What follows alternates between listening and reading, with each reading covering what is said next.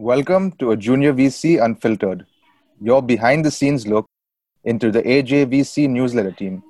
This is your host, Mazin, and this week I'm joined by Aviral, Keshav, Rohan, Abhinay, and Shiraz. In this episode, we talk about PharmEasy and AJVC's piece about it Will PharmEasy win e pharmacy's intense battle? So, Aviral, can you tell us why the team chose this topic? We were actually discussing whether to write about product versus distribution, which we obviously will cover at some point of time. But we had been thinking about this category for quite some time. And with the news of PharmEasy emerging with MedLife, Reliance acquiring NetMeds, Amazon entering the market, it was an absolute no-brainer uh, to cover this. Um, it's a very opaque market, um, and very few people actually know how difficult it is to operate in the category. Um, you know, as the team will cover uh, as we discuss this piece, uh, regulations are so so tough, and starting a company in this category is not as easy as it seems. You know, when the market started out in like 2013 14 there were almost 50 players today there are like four and a lot of that is because of how the market is actually structured and uh, it's a very interesting uh, category very important for india's health people you know cannot just take a wrong pill and move on with it so very important for the indian consumer very important uh, for us uh, as a country. And I think that you know we wanted to shine a light on a market that very few people understand. Thanks. So let's dive into that a bit more and, and try and understand a bit a bit about that market. So Keshav, can you tell us how PharmEasy got started and why is this such a big problem in the first place? Sure, Mazen. So uh, in terms of their starting out journey, it was pretty interesting. So it was actually started by a serial entrepreneur called Dharmil Seth and a doctor uh, who was called uh, Dr. Dhaval Shah. And uh, so basically, Dharmil was actually a serial entrepreneur who had actually started a non-profit to help underprivileged kids. And uh, Dr. Dhaval Shah, who was working as a management consultant. And what both of them could understand was that there was a problem uh, which the patients were facing in the sense that they could not get easy and convenient access to medicine so while that digitization had already started uh, around 2015, 2016, uh, e-pharmacy was still something which was up for grabs and there was no platform which provided home delivery of medicine to patients. So that was the simple premise through which PharmEasy really started. And the business model was that it was a pharmacy aggregator which would connect users with uh, the hyperlocal licensed pharmacies and would usually take a commission of 2 to 3%, which could scale up, um, which could increase as they would scale. So that was on the starting part. And uh, on why was it such a big problem, right? So what we could understand was there were three main reasons for that. The first was uh, the rising digital penetration. So uh, within with, uh, in 2015, uh, there was a report which was published which mentioned that online pharmacies were expected to capture 5 to 15 percent of total pharma sales over the next few years. And if you look at the pharma market itself, uh, the market was valued at upwards of $10 billion, which was growing at 20% annually. And if 15% of the market would shift online, that would be a multi-billion dollar market, which would be up for grabs, which was a, which was a big size. The second was uh, the lifestyle factors itself, uh, in the sense that uh, there was rising urban penetration, uh, and that meant there would be an increase in lifestyle diseases. So we have mentioned a few statistics in the article also that uh, India had around 65 million diabetic people in 2015, which would almost double to around 110 million by 2035.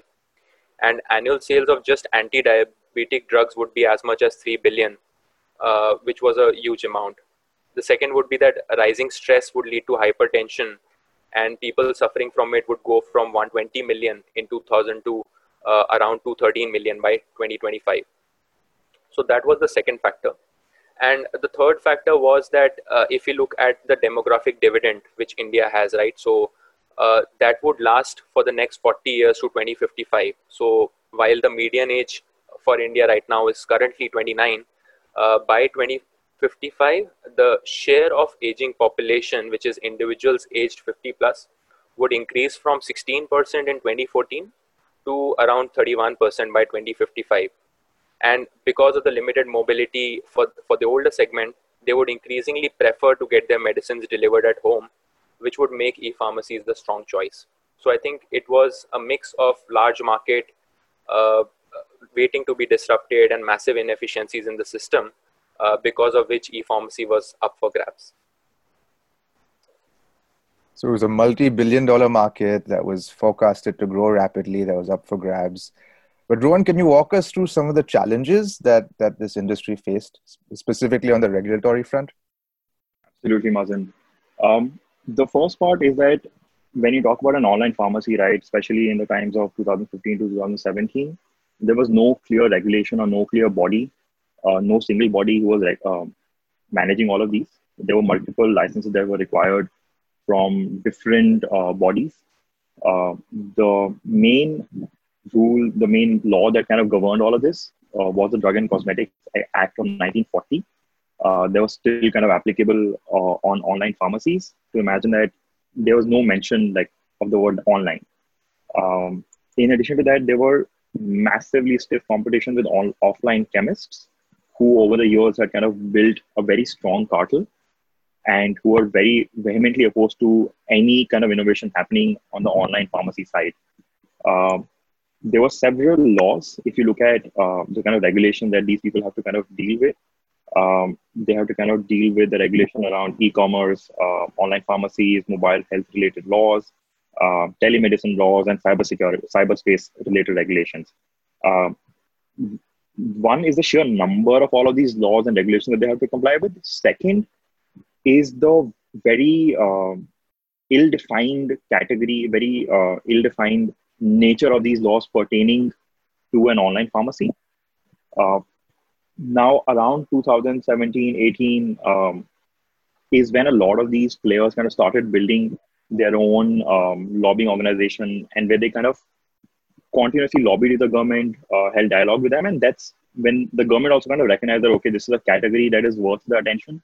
Uh, Niti Aayog kind of mentioned them. Uh, the government also mentioned, like, acknowledge this category and started kind of talking to them about it. Yeah, so so definitely a lot of regulatory issues for these players to, to deal with. Uh, but Abhinay, can you can you explain to us what their business model looks like and how they were able to scale in this environment? Yeah, Mazen. So uh, business model wise, pharmacy uh, model is very simple. What they do is they directly go to pharma companies and distributors, uh, where, from whom they source uh, the, they source products, uh, medicines, and what they do is they have uh, their own warehousing and uh, you know storage system in place now from there what what they do is on every sale that happens to the end customer buyer like you and me right? Uh, uh, they charge they charge a commission on that right? So around say 25 to 30 percent is the normal commission that they can make. But yes because it's a consumer centric business they do give some discounts etc so the business model works really well uh, and uh, and leverages economies of scale well. So as you see here uh, they have cut at least one part of the value chain uh, which is which is uh, uh, the retailer and the other thing that they have done well is when they source at bulk, they can directly source from the companies or very big distributors, right? Directly at a state or a national level distributor. So that that helps them squeeze in more margin. That's the business model they are in. Uh, unit economics for this uh, being a new business, right? It, it, it's it's not a, a big business currently, but it is supposed to be really big. Uh, uh, I think it, in 2018 it was around 330 million, and by 2023 it should be around 3, 6, 3.6 billion. This is what is projected as per research reports. Now, uh, in in this business, uh, when you are starting, right, uh, once you've acquired the customer, there are two type of customers that you will get. One is those suffering from chronic diseases, their possibility of selling a subscription, possibility of repeat purchase is very high, uh, and and you know because it's uh, it's it's one of those areas once acquisition cost is taken care of, then you can actually make good margins. So initially when they started on 2017 18 a big part of their worry was uh, that you know they're, they're they were at a lower scale. So supply chain cost delivery cost user acquisition cost made their unit, unit economics negative. But over years right uh, with with with every passing year they have optimized on the unit economics. And now uh, it is moving towards profitability. And good thing about this whole business is the business model has an average order value of upwards of 1000 around 1200 as per some reports so which makes it viable uh, things like you know which exist in social uh, in in other commerce uh, commerce like you know um, size size there is no fitment of size or such returns. Such type of issues do not happen with pharmacy.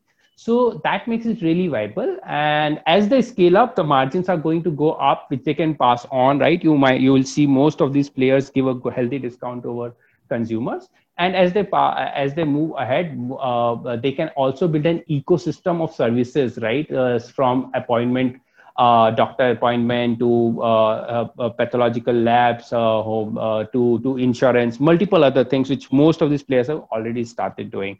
And that will add to their revenue as well as bottom line I mean, it's it's a simple business model, but now with the unit economics falling into place and high lifetime value, it looks like there's a huge opportunity. Uh, and I believe PharmEasy recently acquired MedLife. Shiraz, can you can you tell us about how that acquisition affected the e-pharma landscape? Yeah, sure thing, Mazen. So I think it's important to to understand uh, before you know we talk about the acquisition what's what's been happening in the space so far this year, and you know clearly there's been a lot. If anyone's been following the, the e-pharma space, so you know even before COVID uh, was a was a situation, you know the, the space in itself was was facing a lot of uh, was going through a lot of tailwinds. You know people were increasingly adopting uh, these e-solutions and you know Amazon and, and Flipkart as uh, you know viable uh, delivery models were penetrating further and further into the into the Indian households. But with COVID, what we saw was there was this forced um, realization that you that you needed things to come to your home, and so as a value proposition, uh, the delivery model that these e-pharmacies and, and distributors offered was was extremely exciting. And we've seen um, you know multiple larger players enter the enter the industry. Um, and what's interesting you know as we were thinking about it as a team is that this is both both a blessing and a disguise in some ways right? It's a it's a blessing because you're you're gaining validation when an amazon or a, or a reliance comes into a to a space but it's a curse because suddenly you're competing with you know much deeper pockets and, and much more built out teams and organizations. Um, so there, there, was four kind of main things that happened um, in the space really over the past month or so. Uh, the first and, and probably the one that made the most news was reliance acquiring a majority stake in in netmeds which just gives them another kind of entry point into the the indian um, household, whether that's you know previously through through data and phones, and now they, they they'll be providing um, your you know your pills and your medicines as well. Then soon after, Amazon announced that you know they're starting a pharmacy service piloting in Bangalore for now, and then with the plan to expand um, quickly into into other states as well. And then Flipkart, you know, not to be left behind, uh, also announced a similar platform, either independently or or through a partnership with with someone like like PharmEasy. And so on the back of that, what we're seeing, and, and similar to what what we inevitably saw and, and talked about in, in the food delivery kind of battles, um, it just makes a lot of sense that that PharmEasy and and MedLife would end up merging, which which they did.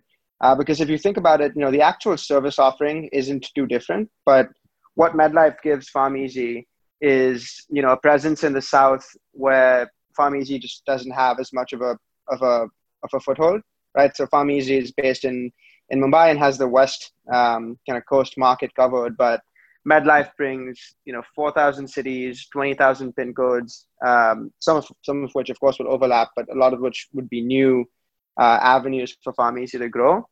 And also kind of a focus on, on the product. So they've been investing pretty heavily on, um, you know, building artificial intelligence and machine learning into their inventory forecasts, into their subscription models that they're building. Uh, so both from a product and a distribution side, uh, you know, this this marriage of, of two companies is an interesting one, and uh, you know, no one's no one's putting any money on it on the AJVC team, but I think that the category as a whole is is looking is looking interesting going forward um, with the trends in its in its in its sales. Definitely seems like a really interesting category with all the consolidation, some of the bigger tech giants entering the space, and and PharmEasy also consolidating themselves. Um, thank you so much everyone for tuning in to a, a Junior VC Unfiltered. I've got a favor to ask you. Will you take a minute to review us on iTunes, Apple Podcasts, or wherever you're listening? Thank you.